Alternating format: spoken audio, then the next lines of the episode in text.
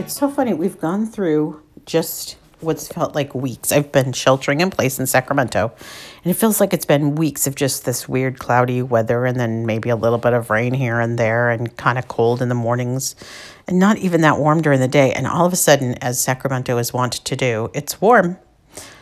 It's warm. I'm going to need to move to a much lighter weight bed covering as we have started to get warm. But that's good. The thing that's bad about it is uh, how do we not want to go outside and play? I mean, we can go outside. I'm ve- we're very very lucky we can go outside, but holy smokes, talk about spring fever. It really hits when the weather starts to get warm and uh, time to plant some plants and we're going to try to get some tomatoes going. That's one of my favorite favorite things to plant. Okay, so in our last episode, we started to get into this prelim that was going on with Joe Alsip, and we saw him get uh, get his arraignment pushed and pushed and pushed and pushed, and he was facing financial consequences from needing these lawyers. And so we now are. The last article was from um, December 11th when we found out that the defendant was seeking a new lawyer, and so now we have December 15th. Where here's what the headline is. Again, Greg Zoroya covering all of this public defender to handle defense in Smith killings. Oh, hmm, feels like I just gave a big speech about how DeAngelo always got away with everything and has a public defender. Well, turns out that's what's going to have to happen. That's what had to happen here for um, Mr. Alsip as well. A Ventura developer who, and this is December 15th, guys, a Ventura developer who was charged with double homicide was declared an indigent Monday, and the public defender will represent him, even though he shares ownership in companies with property in Ventura and elsewhere. But in a rare move, Municipal Court Judge Art Gutierrez also required that a lien be placed against all that property that the defendant, Joe Alsip Jr., has an interest in. Ooh, this is so interesting to me. Okay, we're talking about dollars and cents. Look at this in a rare move. Why is it rare? Why don't we do this more often when somebody actually has assets? Okay, so the judge has done this in a rare move. He's required that a lien be placed against all the property that the defendant, Joe Alsip Jr., has an interest in. That will assure that when liquidation is accomplished, the county can be reimbursed for Alsip's legal defense. Son of a. Okay, why? Why was DeAngelo allowed to get rid of all of his assets? I Oh, we've so got to get to the bottom of this. I am going to get to the bottom of this. All right, let's continue, Jen. Public defender Richard Irwin, who organized the county public defender's office in 1966, said today he has never heard of such a move. Oh, well, look at you, Mr. Judge Gutierrez, sitting over there breaking some ground. Both actions came Monday when Irwin appeared in court on behalf of Alsip, 33, who was accused of murdering Lyman and Charlene Smith. After listening to comments about Alsip's failure to liquidate the real estate holdings he shares with other businessmen, Gutierrez declared Alsip's, Alsip indigent and appointed Irwin's office to represent him. Now he was he didn't he failed to liquidate the real estate holdings. Huh. Now that seems a little premature when he's not convicted yet. I don't know that he should have to liquidate. I like the idea of a lien because then that goes into place if he is convicted. But if he's not convicted, then it seems reasonable that the public defender would defend him. This is all new stuff to me. We'll see where we go here. Okay, let's see. Alsip, who shared ownership of a development company with Smith at one time, was under investigation by police within weeks of the slayings, but he was not arrested until November 20th, 1981. Charged with two counts of first degree murder, Alsip faces a possible death penalty if convicted. In his fifth court appearance since his arrest, Alsip has yet to be arraigned pending appointment of an attorney. ALSIP also, so this is just to get an attorney, guys. This isn't even his arraignment yet. He's just back in court now on the 15th just to get this attorney stuff figured out. Alsip told Gutierrez that he has not been able to pay for private defense counsel. Well, Your Honor, as you know, the economy is not too good right now, and being able to liquidate my real estate assets is very difficult, Alsip said. Ventura attorneys James McAnally, who was among a handful of attorneys who were approached to represent Alsip, said that Alsip might be able to liquidate his holdings eventually. But McNally said Alsip needs a full time attorney immediately who is prepared to devote considerable time to a case that is particularly involved. I'm just dying to know why it's so involved, but okay, we'll find out.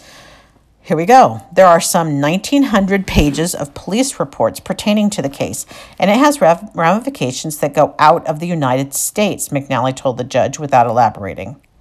Well, of course it does. Of, why, why wouldn't it be complicated?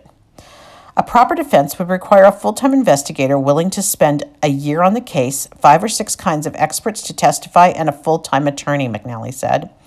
I don't see where today he, Alsip, comes within a country mile of retaining a necessary defense team, McNally said, adding that he felt like the defendant qualified for public defender. I'm smiling because he just used another country this is the Iowa guy, right? And I already had to apologize for just taking out Iowa with that down home approach, but he just said he doesn't come within a country mile of retaining the necessary a necessary defense team. This is kind of adorable. Alsip commented that he had no problem with the judge's condition of a lien, but he explained that there may be some difficulty since he has only a partial interest in the property, sharing ownership with his business partners. The main thing I'm concerned with is that there is not a liquidation and that the county is just not left standing out in the cold, said Gutierrez. Wow, what an advocate judge here. That's look at him.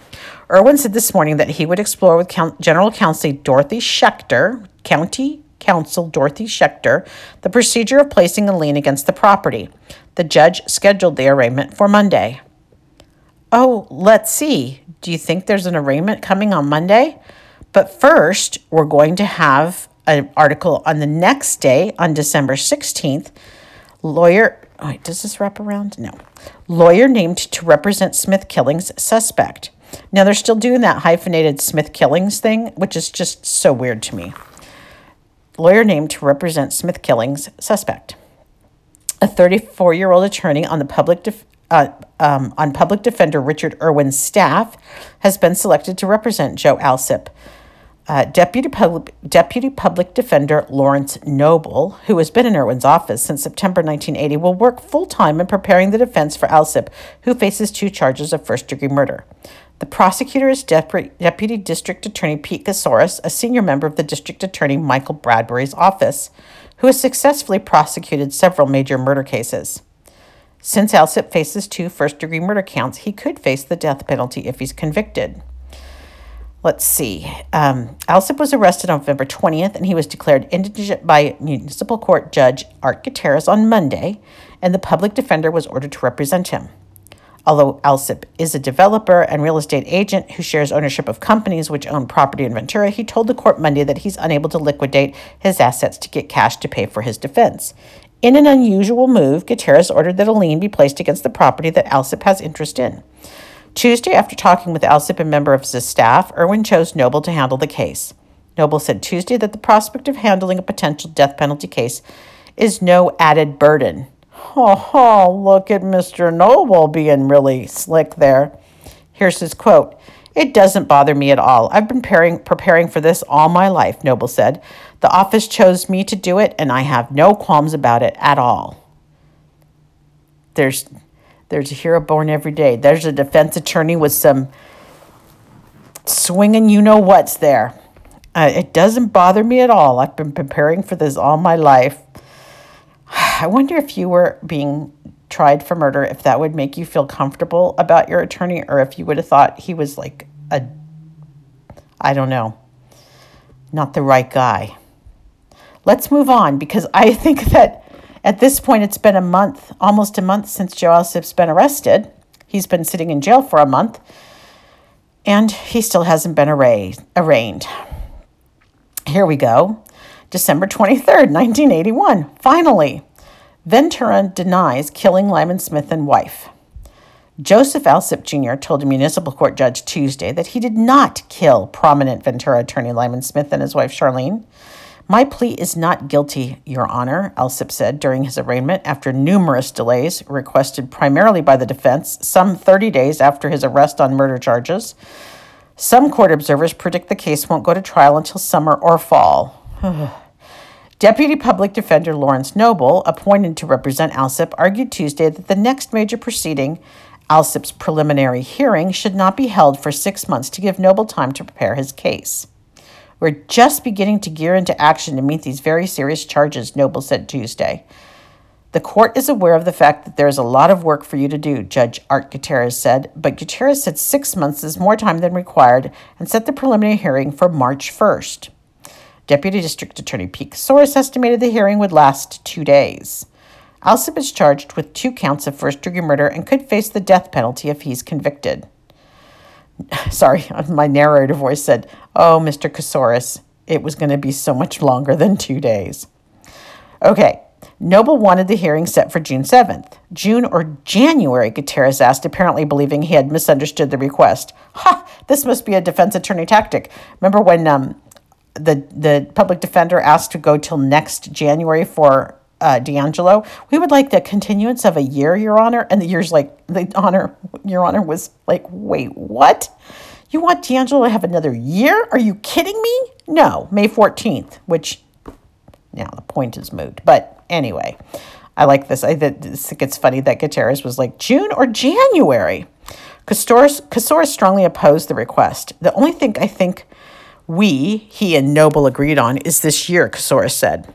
He argued that in a dozen years of prosecuting felony cases, I've seen a number of cases more complex. Six months to prepare for a trial would be an interesting debate, but I can't see or I'm six months to prepare for a trial would be an interesting debate, but I can't see six months of preparation for a preliminary hearing. I don't see why a month or two at the most wouldn't be sufficient, Kousouris said, adding that Noble cited no specific reason for such a long delay. Noble said the police began investigating Alsip shortly after the bodies of Smith and his wife were found in the couple's expensive hillside home. It's taken well over a year to file a complaint against my client, Noble argued. Certainly, he argued, the defense is entitled to six months for pre- preparation.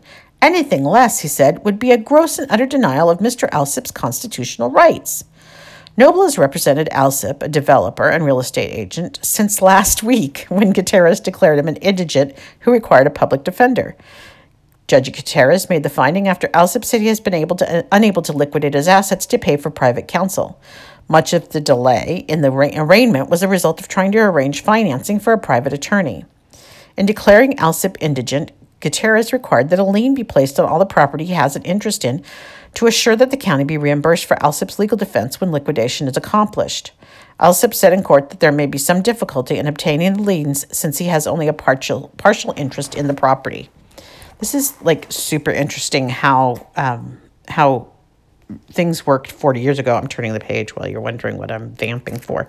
Uh, it is interesting to me that it um, would, that the money and that, and who paid for what was such a thing. I, I actually thought most defendants typically didn't hire attorney unless they really did have the means. I think I thought far more people used the public defender.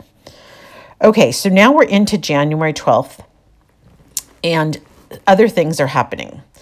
January 12th of 1982. Okay, so I turned the page. Let's turn the calendar ahead a year or just into the next year, which is 1982. Here's the headline. Suits S U I T S like lawsuits. Suits shed light on Smith Alsip. Victim, suspect players in high stakes games.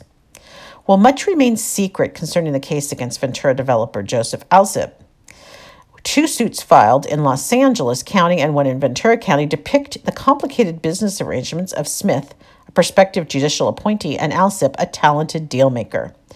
The transactions come across as expensive games involving players known as limited and general partners, those who can put up capital and those who spend it. They were complicated and, given the recent economic climate, risky. Both suits deal with three investments a Ventura Beach, Hour, Beach Area Renovation Project, a Ventura Hillside Condominium, and a Santa Paula Mobile Home Park. Both demand nearly 1 million in actual losses and several millions dollars in punitive damages for investors who allege they've been cheated. The investigators allege that their capital was used for things other than the intended developments. Alsip and numerous associates are defendants in both actions. Smith's estate is a defendant in the Santa Paula mobile home suit. Smith, 43, and his wife Charlene were bludgeoned to death. In November, the district attorney filed two counts of first degree murder against Alsip. Investigators perused the business files of the development company in which both men were partners and also looked into their personal lives. Alsip is a contractor, developer, and real estate agent who has a reputation of having a talent for putting together business transactions. Smith was an up and coming attorney. Police were searching for a motive for Smith's slaying. Whether they found one is not known, although associates of both men said they doubt it. Charles Gilliard of Ventura, Alsip and Robert uh, Als of Ventura, Alsip and Robert Placencia of Santa Paula formed GAP. Oh, they're telling you this in this order. It's Charles Gilliard, Joe Alsip, and Robert Placencia because that's how they got the GAP. G A P. Get it? It's an acronym of their last names. Um, they all um, founded GAP Development in 1977. They later invited Smith to join them. Oh, yeah, Dad used to always say it was GAP Developments, and he was the S in developments. Whatever. They had already named it. Dad didn't need his name on it, but you know how men are. Oh, now I just took out all men. You know how my dad was. How, let's put it that way. The company split up in late 1979, but the breakup was reportedly an amicable one, spawned in part by disagreements over tax problems with the IRS and over business management. Now, how could they say it was reportedly an but the breakup was reportedly an amicable one, but that's not I guess this the split up was spawned by the disagreements, but it was an amicable breakup. Hmm, interesting because they have these problems with the IRS and the business management. Placencia and Smith went their own ways, forming a development company that was just getting started when Smith was murdered. Among the ventures of the four partners in Gap and the two other men, now we have more people, guys. This just got even more complicated. Carol Courtnier is a man, Carol Courtnier, and Edward Skiffstrom. SKF Strom was the was the development of 22 acres in Santa Paula into a 130 unit condominium mobile home park. The plan was to sell a lot and mobile home to sell a lot and mobile home to customers. What the heck is a condominium mobile home park? That sounds so pretend. Condominium mobile home park. Condominium must be the way you have to own the property. Um, because I don't know what the heck a condominium mobile home park would be. It was a lot and a mobile home to customers, but that's kind of how it works. I guess sometimes you rent the lot. Maybe you don't own the lot. But um, this says the plan was to sell the lot and the mobile home to customers. According to court documents, the development, Hillview Estates, because you knew it had to be called the States now, didn't you? Was the product of an agreement between Santa Paula retailer Dale Wilson, who gathered the investors, and a company known as Mocon Ventures. I kid you not, M O C O N Mocon Ventures. All right, so here we have all these people in this big mess. Courtnier, Gilliard, Alsip, Placencia, Smith, and Skillstrom were shareholders in Mocon. You know, I asked my mom, nobody, nobody knows what the heck happened with all this stuff. The only man that might have known has passed away.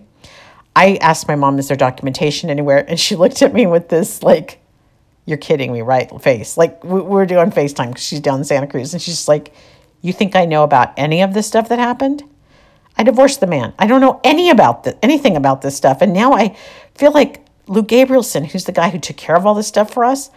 I don't know what happened. I don't know if there were ever records of how this stuff ever got um, settled. There was certainly no pot of money that I knew about. None of us heard about it.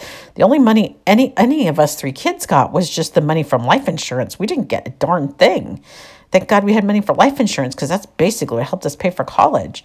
But I mean, where was all this money, guys? Mocon.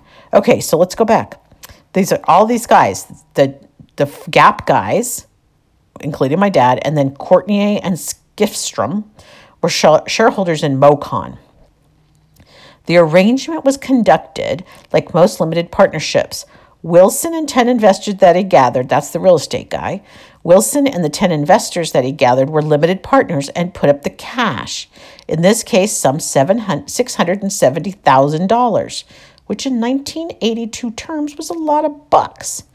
Among the limited partners was former Santa Paula councilman, cannot make this up, Floyd G. Hair, H A I R, who contributed 130,000 the documents say. Why did a Santa Paula city councilman have $130,000 to throw down? MoCon did much of the legwork, providing plans, drawings, and engineering for the project. The general contractor for the plan was GAP. As part of the agreement, Wilson obtained a $2 million construction loan from Security Pacific National Bank. In limited partnerships, those who put up the money are the first to earn any return. MoCon could start counting its take only after there was a prof- after there was a profit, and then it would split those funds with Wilson. The Ventura County suit filed by Wilson and his limited partners last week alleges that some 350,000 from the construction loan was siphoned away for purposes other than the mobile home park. Oh my god. So 350,000 of the 2 million and other and the rest of it 2 million and the 670,000. Okay, so we've got we're out 2.7 million dollars that's how much is already being thrown around here, and 350,000 is missing. The suit demands that the money from MoCon and the money from wait, the suit demands that money from MoCon and alleges fraud and conspiracy. The suit accuses Security Pacific of allowing improper disbursements of the construction loan. Apparently concerned that Security Pacific will foreclose on the module, mobile home property because of loan payments haven't been made Wilson is seeking a court order prohibiting such action. action. Ooh, if they foreclose, that's that means everything will be lost. The suit, which was originally filed by Oxnard attorney Stanley Cohen of Cohen, England, Whitfield, and Osborne, also seeks five million in punitive damages. Okay, y'all know punitive means pu- just look at the word punitive. That's punishment. In a separate action filed in Los Angeles Superior Court in September, another group of investors alleges that their money was used for purposes other than that in- other than that intended, or that was the business that they invested in was so shoddily conducted that their investment is threatened. This suit was filed by Los Angeles attorney Peter Stoll on behalf of 21 individuals or couples, several of whom live in Ventura County, and it says they put up investments ranging from 10,000 to $40,000 each in two deals. Not all of the investors are plaintiffs in the suit. The defendants are Alsip, Gilliard, and Skifstrom, who are identified as general partners in the projects, and the three men's wives. Well, because of course. One project involved renovation of some beachfront property at 1125 and 1127 Seaward Avenue. The suit says the limited partnership agreement for the beachfront project was prepared in 1979 but was not recorded by the general partners until February 1981. The deed for the property had not been filed by the time the action was brought in September. Stoll that Stoll is the attorney that's for the people in Los Angeles, those all those investors, alleges that the investors' funds were invested elsewhere during the lag time. The other part of the suit involves investments in a condominium project. The investors allege that the development has been handled in such shoddy fashion that their investment is threatened and they want their money back. In actions relating to both the hillside and beachfront properties, Stoll is seeking several hundred thousand dollars in actual damages and one million in punitive damages. Okay, for those of you playing the home game, has anybody been adding all this up? Because this is so much money, and I just don't know where all the money went.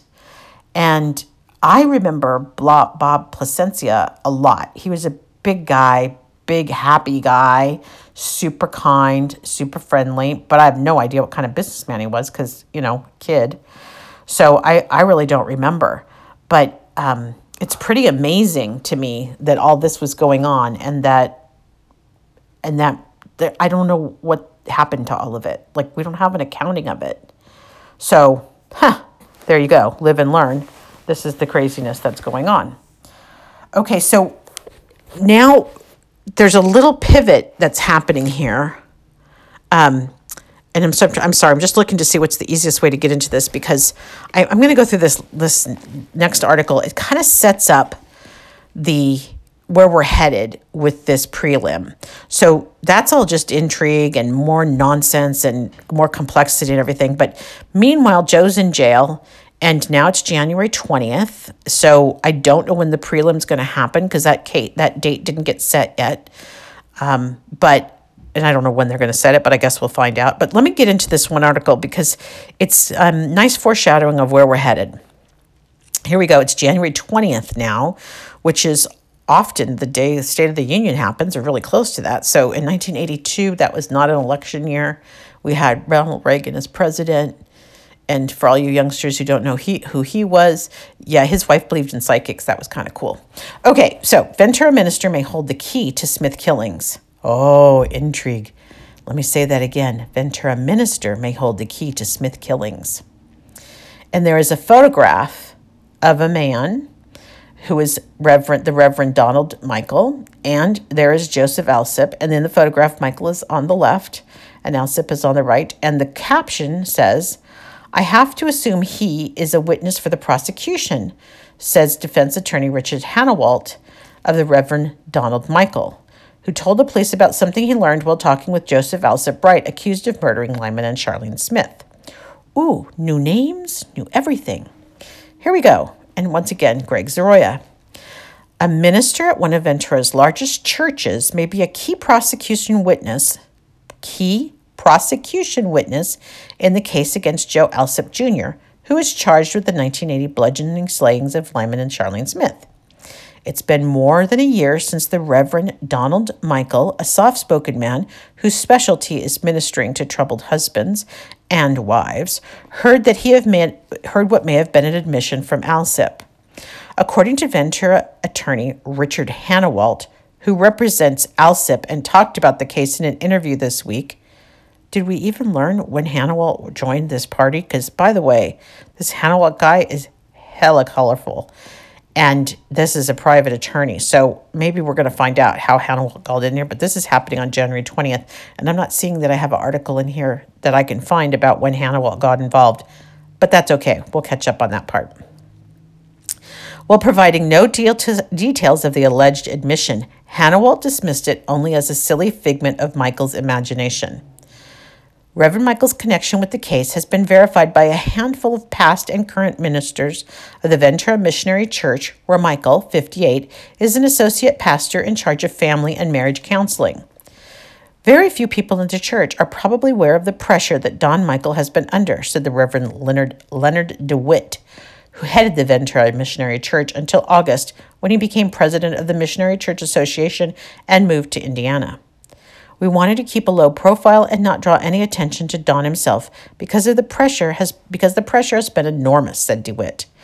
When told of Hanawalt's comments regarding Mikel and his criticism of Mikel's value as a witness, Deputy District Attorney Pete Kosaris said little. The only comment I would make is that we furnished Mr. Hanawalt with the police reports and statements by witnesses, so he has a substantial amount of information, said Kosaris, who is prosecuting Alsip but I wouldn't want any comment, I wouldn't want to make any comment about his assessment of the case that the prosecution has. The prospect of a minister providing police with information obtained during a counseling session raises the issue of ethical uh, issue of e- ethical and legal confidentiality. According to DeWitt, Alsip signed a waiver allowing police to talk to Mikel. Hanawalt acknowledged such a waiver exists but declined to talk about it. Mikel has refused to discuss details of his involvement with the case. I just made a commitment to myself that I will not discuss any of the details, said the minister. If I will testify, it obviously would become public information. When pressed about confirming or denying his involvement in the case, Mikel said, "I have no denial." At the close of an interview with this uh, uh at the close of an interview this week, Mikel was asked if an issue in the case might be whether Mikel understood Alsip's commitments during the meeting between the two in 1980. Mikel said simply, "Very likely." Oh my God, I so screwed up that paragraph. Hang on a second. At the close of an interview with this week, Mikel was asked if an if an issue in the case might be whether Mikel misunderstood Alsip's comments during the meeting between the two in 1980. Mikel said simply, very likely. Married and the father of four adult children, Mikel has lived in Ventura since he came to the missionary church five years ago. Don is a very quiet, internal, private person, said former associates S.R. Burke McDill, professional family therapist with offices in Oxnard. I never knew him to disclose to others what was going on within him, McDill said. If Mikel is to testify, his first appearance may be March 1st when a preliminary hearing is scheduled for Alsip. Okay, so we do have a date. It's March 1st. This is on January 20th right now. The hearing could be the first courtroom revelation of the prosecution's case against Alsip, who is charged with two counts of first degree murder and faces a possible death penalty. Smith was killed. The home is listed. Okay, the home, this is what's it's so incredible to me. The home, my dad and Charlene's house up on Hill, on, up on Clearpoint, in Clearpoint, the home is less than 100 yards up the street from the Ventura Missionary Church, which has a membership of about 1,500. I might have mentioned this church to you before. It was kind of at the beginning of where these big Christian churches were starting. It started like in the late 70s, early 80s, and so now we're into 1982. So the church had gained some momentum. Police focused their attention on several suspects during the weeks after the killing, and Alsipps, who shared ownership of the development firm with the Smiths at one time, was among those suspects. Hannawalt, again, this is Alsip's attorney, Hannawalt, believes that Mikel's statements, to which he gives little credence, spurred a stalled police investigation into higher gear. Don Mikel, I have to assume, is a witness for the prosecution, said Hannawalt. I think it's his statements that caused the investigation to unlag, unlag, and get back into drive again. Unlag is a weird word. Hannawalt, who took Alsip's case earlier this month, admitted during an interview this week that he has not yet read the voluminous police files pertaining to the criminal investigation, but he has talked to private investigator Russ Whitmire, Russ Whitmire of Ventura, who has worked for Alsip since 1980, and a forensic specialist recently retained by the family, Richard Fox of Ventura, retained by the Alsip family. Um, I believe I have a story about Mr. Whitmire that I can tell later. Anyway, to put it bluntly, I don't view Mikel as being any. I view him as being insignificant, of being significant because of any police officer who has been breaking his neck on a murder investigation. Hang on a second. Okay, Hannawalt is not known for having the best quotes. He's a. Um, let me see if I can get this quote because it's really butchered. This is Hannawalt talking. To put it bluntly, I don't view Mikel as being any. I view him as being significant because any police officer who has been breaking his neck on a murder investigation is going to have an extremely sensitive radar scope, said Hannawalt. But beyond that, I see so many other things that cause all the defense investigators to say this guy, Mikel, he isn't sure what he heard from Alsip. The prosecution apparently did not did some of its own checking into Mikel's credibility. McDill, Mikel's former associate, said he was contacted by District Attorney Investigator Richard Haas two or three months ago and questioned about what kind of counselor Mikel is and Mikel's credibility and trustworthiness. Now, that was the Dick Haas worked for the prosecution or for the District Attorney's office. So just you know, that's the prosecution.